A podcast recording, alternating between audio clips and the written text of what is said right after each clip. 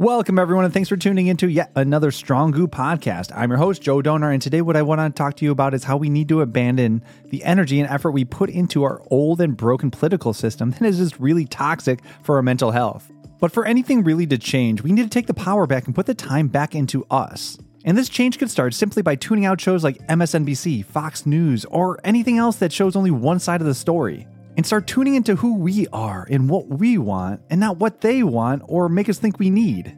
When we turn off the news, we turn down our fear. And the cool thing is, we start getting our time back by not carrying around the anger inside of us that the news story provoked. When we do this, we give ourselves a chance to figure out who we actually are and everything we're not, which could be everything we are? Hmm? I'll get to that in a sec, but if you like what you hear in this episode, please share and support by clicking the like button and follow the Strongoo podcast for weekly tips and tricks for self development. All right, let's do it.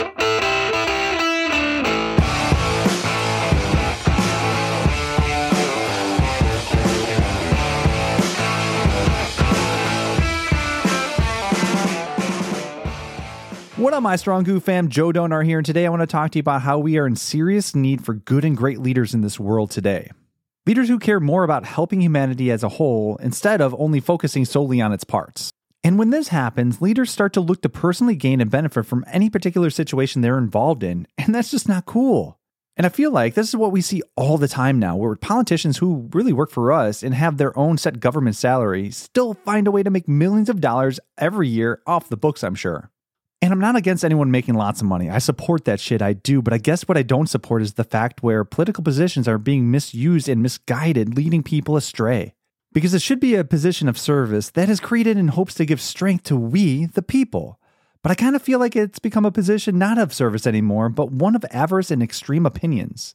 And maybe I'm crazy, but I get politics and WWE mixed up all the time. Because don't you think that professional wrestlers and presidents are basically the same thing? Where they both want us to believe that they are real.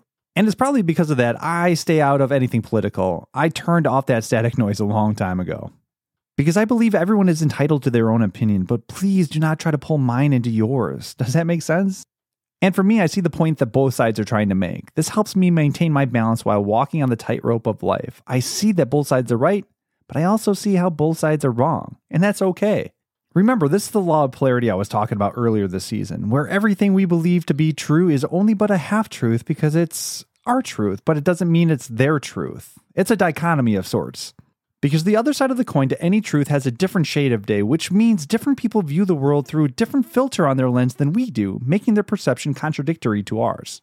But again, that's totally all right because we can never have the good if there's never any of the bad.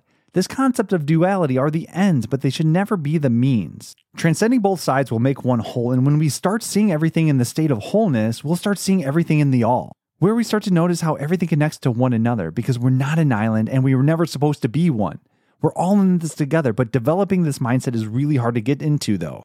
So, going back to my WWE and our political system example, when we believe the unreal to be true, our truth isn't grounded in reality anymore which in turn creates a false understanding. And this false understanding is the fundamental source of all ignorance because now our truth is better than others who don't believe what we believe to be true. And now people like Stone Cold Steve Austin could be a credible source of truth. And it could go as far as anything he's against, well, I'll be against too, because he believes it to be true and he seems like a stand up kind of guy. This false understanding leads us to become attached to the twisted reality of our truth. This attachment to our truth matures into a strong dislike or hatred towards anyone who doesn't share the same wavelength as us. So, this is why politics can get so heated, because it stirs the passion of our truth, which rattles us and puts us on edge, while we feel the need to defend the reality in which we identify ourselves as. And so, when someone threatens our belief, it's really easy to get angry because the fear of losing our identity is as painful as dying in our eyes. Crazy, huh?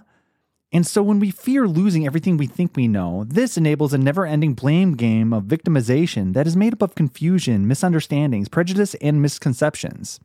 And even though I would totally support Stone Cold or maybe even some Shawn Michaels and his sweet chin music to be our next president, we have to stay sober and know that politics should be used for entertainment purposes only since it's used as an instrument to pull people apart while dividing the whole and making two equal halves. These two halves create the ends I was talking about, and these equal ends battle in a never ending game of tug of war. Again, just think of our political system. It's a system that wants our votes and will say anything to get them, and then most of the time never fulfill the empty promises that were made. So, more often than not, these leaders mislead with false intentions. I mean, just think we voted and allowed a president in whose main goal was to keep people out of this beautiful country, even when we have written under the Statue of Liberty the poem New Colossus that states, Give me your tired, your poor, your huddled masses yearning to breathe free. The wretched refuse of your teeming shore, send these, the homeless, tempest tossed, to me. I lift my lamp beside the golden door. So, America should be a sanctuary of hope for all and not just another elitist group that is too proud to learn how they came to be. And so I feel as if the leaders of today are lacking the integrity for the collective. And seriously, the only real reason why I brought up politics in the first place was supposed to be a calling all cars kind of moment, where we could find our new and future leaders amongst us all. Because man, we need better options than what we have. And seriously, I'm not trying to offend any particular politician who is in office or has a political seat of some sort, as if they're even listening because I don't even care what political group or party you're in. You got to do you, boo, but just don't do me. Oh, yeah, that uh, that came out wrong. Sorry about that. Because it's nice to have a nice fresh start sometimes. And I believe the way we run our government needs that nice new revision to reflect the positive changes we wish to have in our future. So we don't hold tight and become attached to what we had in the past. For the past is not now, but our future is, and it needs you and it needs us to realize we are our own leaders. And change always starts with us, and it begins by setting a higher standard for how we live. And we do this through constant curiosity for life and learning. Because when we learn more, we can teach more and then share more, so then we can eventually become more. But first, we have to do more and apply our knowledge in a practical application, where this action creates an experience when we become the models in which to follow. But at a certain point, I believe as a leader or even as a parent, we should show others our way so they can find their own. Because everyone approaches life a certain way, so we shouldn't force our way onto them because if we do, we'll be setting them up for failure. Because if we can't let it go, it's going to get us into a lot of trouble. Because we have to embrace what makes us different. If we're able to do that, we will allow others to be who they need to be and not what we expect them to be. This grants us the ability to see the awesome that's already inside all of us. Once that happens, we'll be able to evolve into something more than we ever thought possible. We'll be able to be the teacher who continues to learn through listening and by observing our students. Because all good leaders listen, and to listen is to hear the other side. So go ahead, I dare you to become the leader you were born to be. But just make sure you're that leader who listens, but yet guides. Do not try to control and dominate situations you think you already know. We just need to step back and see the potential of what others can be so we could hopefully build people up who become better and stronger than we ever were. We just need to tune out so we could tune into that leader inside us who is waiting ever so patiently for our moment. And the moment is now. Okay, guys, that's it. But what I'm going to do moving forward with this podcast is give you a song that resonated with me as I recorded this episode. And the song you should check out is by a band called Flobots, and it's called Same Thing.